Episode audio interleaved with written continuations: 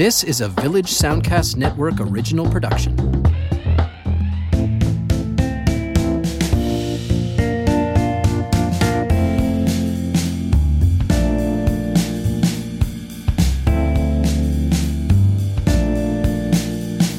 Welcome to the food podcast Side Dishes, a Village Soundcast Network miniseries where we celebrate and explore the flavor of home.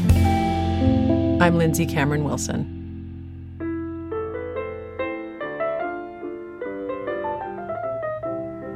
Dear Lindsay, I've loved thinking about flavors of home, even if I couldn't decide what they were or what exactly home even means. I think of food and family, of my grandmother and my parents, and my three brothers with whom I shared those influential people and meals, years of meals.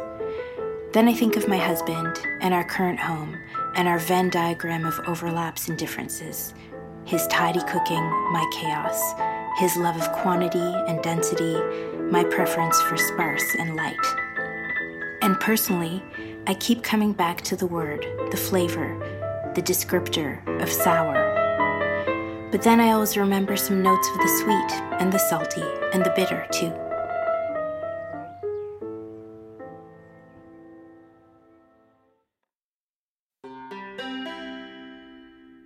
The Venn diagram of my friendship with Jasmine is a series of circles where my younger sister Lee, my Aunt Sandra, my friend Andrea, Jasmine, and I overlap. Lee went to high school with Jasmine. She was one of Lee's very smart friends, the smartest maybe, but not scary smart, likable smart. The kind of person who would laugh as her mass of black curls bounced, her face inviting you in with warmth and curiosity. Jasmine grew up with her Israeli parents and her three brothers in a tall, narrow home full of talent and music, with a strong Yiddish flavor permeating everything. Lee says Jasmine would arrive to class in a happy fury, rummage through her backpack, and eventually pull out a crumpled piece of paper, which turned out to be the most poetic piece of writing the class had ever heard. Andrea is Jasmine's friend and fellow filmmaker. Andrea filmed Jasmine's short, Glamour Guts, an instructional film on how to live glamorously with intestinal disease. They've been friends ever since. My Aunt Sandra met Jasmine through Andrea, or maybe it was through me or Lee, we're not sure. This is how it goes with good friends. All five of us get together for dinner when Jasmine is in town. It's women only, always a potluck. We talk about our lives, our work, and we tell stories that make us laugh. Jasmine's famous laughter still moves throughout her body. Her hair is shorter now, but still long enough to bounce. Andrea throws her head back. Sandra sometimes slaps the table. And Lee's laughter is totally visual. It's an inhale, completely inaudible, but a joy to behold. We come together around the table, overlapping with our love of flavor, friendship, nourishment, and curiosity.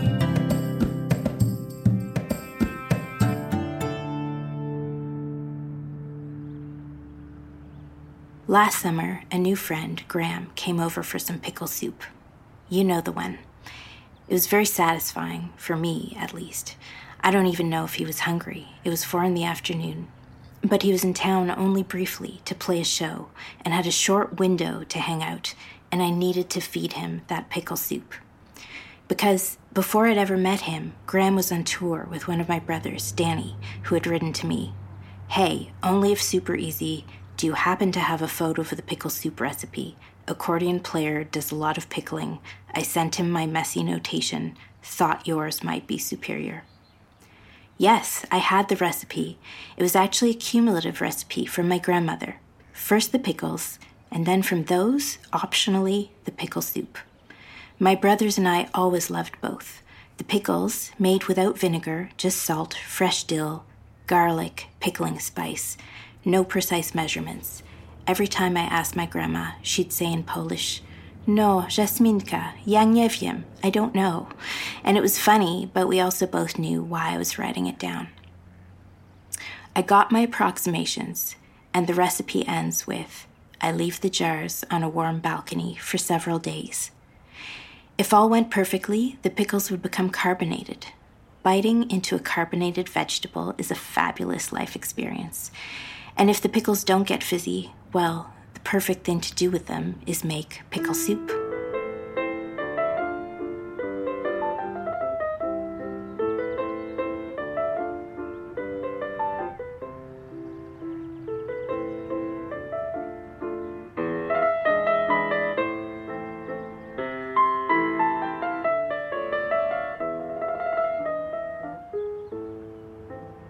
My grandma. She was a Holocaust survivor. She was starving for years. She had to learn to cook in a hurry with very limited ingredients when she was working as a housekeeper for an Austrian Nazi family that had no idea she was Jewish during the Second World War. I think, like all survivors, her relationship to food was permanently altered. For some, it goes in the direction of the overflowing fridge, overserving, overeating. For others, like her, it was the no more than what you need, no waste approach. My mom just wrote a book that includes my grandma's Holocaust survival story. I read the manuscript and was struck by the recurrence of food in its absence. The daydreams my grandma and her sister had about giving each other thick slices of bread with butter, the precious carrot that was grabbed out of my grandma's hand on the street by a hungry acquaintance. I also realized that although for entirely different and incomparable reasons. She and I both spent many years hungry. In my case, it's because I have Crohn's, an intestinal disease, and the only way I have some control over my symptoms is to not eat. I've also needed to fast a few times for weeks for medical tests, surgeries, and treatments. This has for sure had an effect on my relationship to food. I want it to taste good. I want to be hungry for it. If I'm going to pay a digestive cost, I'm okay with that, but I want it to be worth it. Kosher dill pickles are made by covering cucumbers with salt, garlic, pickling spices, and fresh dill, and leaving them to ferment in a warmish spot.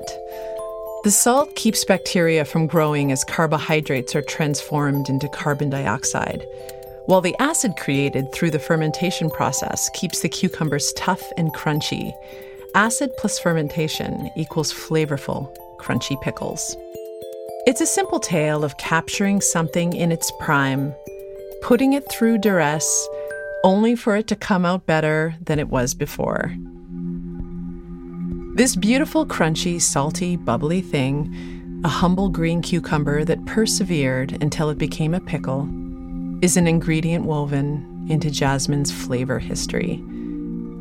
But my pickle history is different. It's not a story of survival, it's more sweet and silliness. I'm in a pickle. Scratch and sniff the dill pickle sticker. The classic pregnant woman's craving, a big pickle in Nellie from Little House on the Prairie's case, a kosher dill pickle eaten with vanilla ice cream. Sour and sweet, crunchy and soft. Or that game we played with hands when we were little. Slap five, up high, through the pickle. Tickle, tickle, tickle, tickle, tickle. Army green and oblong, floating in a murky liquid, seeds bobbing around. My sister Lee was the family outlier. She loved dill pickles. Dill pickles were considered an acquired taste like olives, chicken liver, or fish eyeballs. Food that most don't like because they haven't been exposed to it, but might grow to love it eventually. Or as the Urban Dictionary says, this stuff is shit, but you'll get used to it. Because here in the Maritimes, we've been exposed to something different, something more familiar, something sweeter. Like the tiny pickled gherkins my grandmother served in a small cut glass bowl with our lunch on Sundays I loved how delicate they were, so little, sour, and sweet. Or how about chow chow or bread and butter, the condiment pickles that have been made for generations around here? They are chopped pickles and spooned alongside a boring dinner to add crunch and tangy sweetness. And it's cucumber season right now, so people are making dill pickles. But like chow chow and bread and butter, the recipe calls for salt, herbs, pickling spices, along with vinegar and sugar.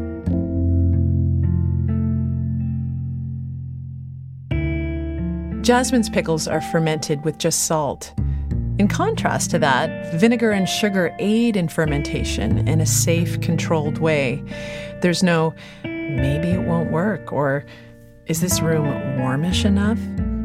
But salt alone allows for good bacteria to grow. This is called lactofermentation. The sweet maritime way is a form of pickle, yes, but our pickles are not alive. This makes me wonder why all the sugar, the sweetness?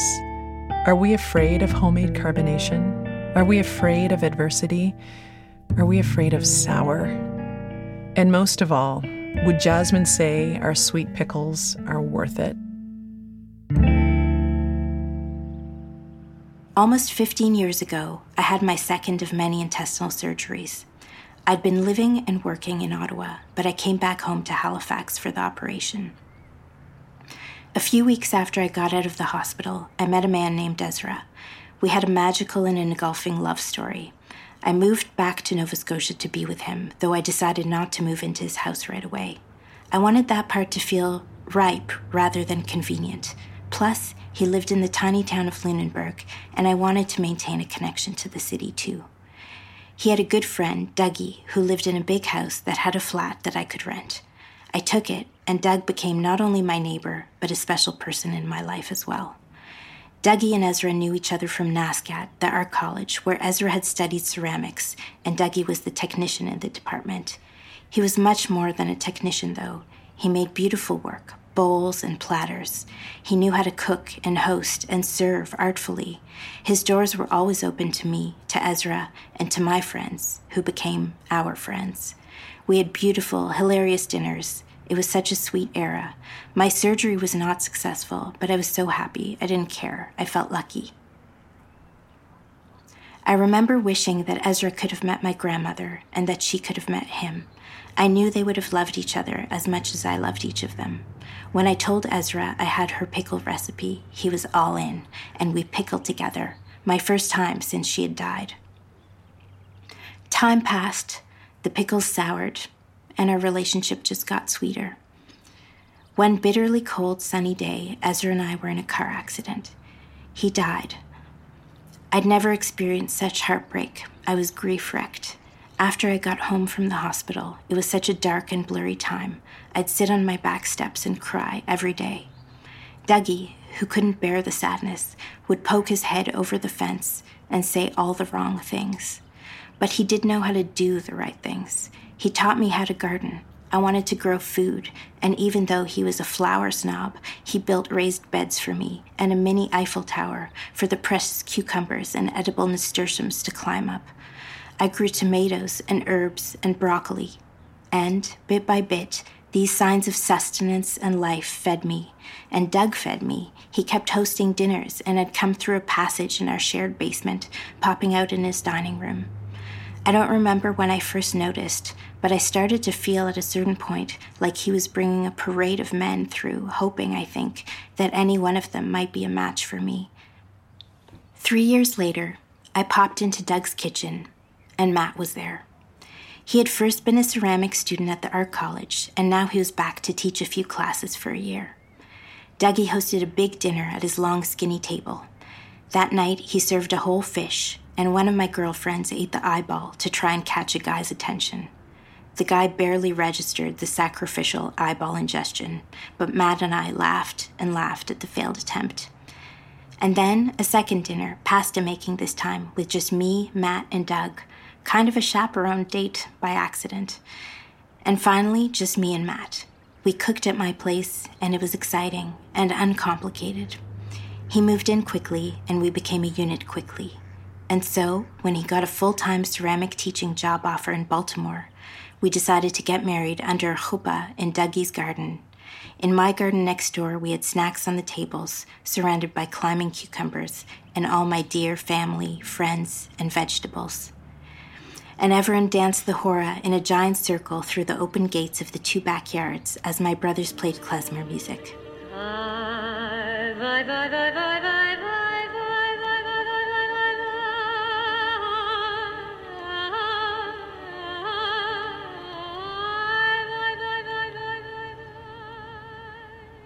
Then we moved the party to the art college, to the ceramics department, where everyone ate one of Matt's and my Venn diagram overlaps falafel and shawarmas with mandatory pickled turnips. And Dougie gave one of those speeches, the kind that's painful in the moment, but later contributes to the joy of the memory. It was essentially a 15 minute sales pitch for the mustard he makes. I remember the line You've got the two ingredients the mustard seeds and the vinegar. I was sure I was the vinegar, but he never even drew the metaphor. I visited Jasmine's garden earlier this summer. We walked around the raised beds and stepped on the arugula growing wild in between. Jasmine said Dougie smuggled the arugula seeds from Italy, and now arugula has taken over the garden. She bent over and picked some for me. The leaves were warm from the sun and so peppery, almost hot. She pointed out her favorite dogwood near a wooden structure for climbing peas, the Leaning Tower of Pisa, Matt calls it. We moved under the arbor covered in grapes and then to the back of the garden where espaliered pear trees stretch across the fence. I imagine their blossoms in the spring, a wall of white. This is not a selfish garden. This is a come in and see garden Walk, play, dance, sit down, and eat. Join in. Life will grow, bloom, wither, and die here. But then it'll grow back again next year. Jasmine bent over and picked some dill to garnish the pickle soup she had made for us for lunch. There were forget me nots growing up through the dill, tiny blue flowers tangled throughout those floaty fronds. That says something. Jasmine said. I twirled the dill between my fingers. It had gone to seed, a chartreuse Queen Anne's lace of sorts, ready to flavor a batch of pickles. A forget me not blossom clung to the dill, blue on yellow, a flavor and a reminder. And so the time came for Matt and I to leave Nova Scotia, and another era ended. I rented my place out, which I had bought from Dougie. Dougie had bought Ezra's old house and moved to Lunenburg. There was still the matter of the pickles I'd made with Ezra, now a literal preservation, but I couldn't bring them with me, so I distributed those pickles to the safe refrigerators of my brothers and my parents, and it went without saying. Please don't touch those pickles, not yet. And Matt and I built a new life in a new city it was so hard to start over, but very gradually I forged a place for myself and a whole new set of important relationships. I knew we'd created a real home when I was ready to throw not just any party, but a Jewish holiday party for our new Baltimore world. This was the invite. Dear friends, this Saturday is one of the eight available Hanukkah nights, so if you're free, come over. Matt and I will make the Jewishiest snacks that I can think of, the common ingredient being the worry that it won't ever be enough. Most specifically, I want to promise you latkes, though having so far in life managed to get away with eating other people's potato pancakes, oh, OPPPs, and as I make this delayed transition to adulthood, I'm preemptively nervous about my latke performance. Like anything Jewish, there are thousands of opinions on how, and why and why not, and they all conflict. Depending on which expert's advice I choose to follow, and they're all experts, the result could be wispy, crispy, and golden, or cold, soggy, and bitter. So, to give you the full cultural experience, please join me in assuming the worst. Then we can together either be pleasantly surprised or hopeful that bitter latkes should be the least of our troubles. I realize this is short notice, and I already know a couple of you will be away, but given that this is a holiday of miracles and a culture of guilt, I still hope to see each of you, and is that so wrong? Jasmine.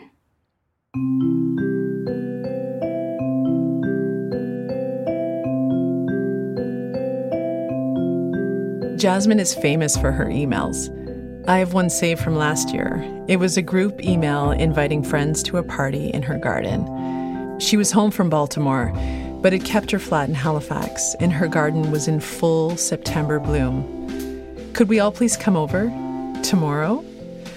The email included a link to Elvis's You Were Always on My Mind which we had to listen to while reading the invite. I couldn't make it to her house last year, but I was there for the pickle soup that hot afternoon in July. Lee and Sandra were away, but Andrea was free, and Matt too. I brought buffalo yogurt to spoon on top of the pickle soup. Jasmine usually serves it with a dollop of sour cream, but she thought the tangy yogurt, made from a herd of buffalo that graze near the ocean on the south shore of Nova Scotia, would do the trick. It was a hot day for soup, but it didn't seem to matter. The soup was pure nourishment, perfectly chopped cubes of what were once cucumbers, then fermented into pickles, then softened into a soup. And with them came all the flavors that dill pickles bring salt, garlic, mustard seed, and dill, lots of dill. It was pungent in the best way, made smooth and creamy from the yogurt.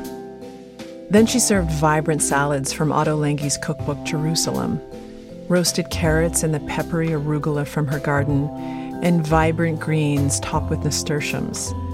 The soup was a nod to Polish practicality, but the salads, they were all Israeli sunshine, where her father's family have lived for generations. We ate coconut cream pie for dessert from the bakery on the corner. The bakery is a Halifax institution, but was closing soon. The family was retiring, so I bought a pie. I had to. Soon, Matt and Jasmine would be moving to Montreal, but they'd bring pickles with them and make pickle soup in their new kitchen. And we'd be here when they visited to share the sweet and sour together. And we'd laugh and slap the table and inhale all that is nourishing, curious, and flavorful, and sometimes sweet. Lindsay, this got complicated, but you know, that too, I think, is one of my flavors of home. With love, Jasmine.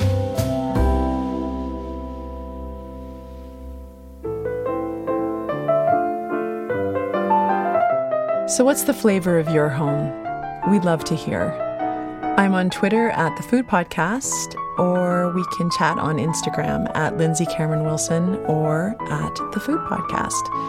Thank you, Jasmine, for the beautiful letter. And thanks to your brother Sageev Oore for the beautiful music.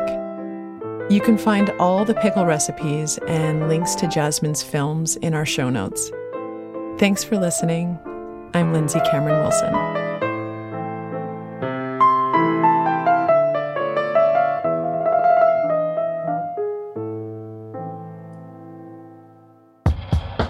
This was a Village Soundcast Network original production.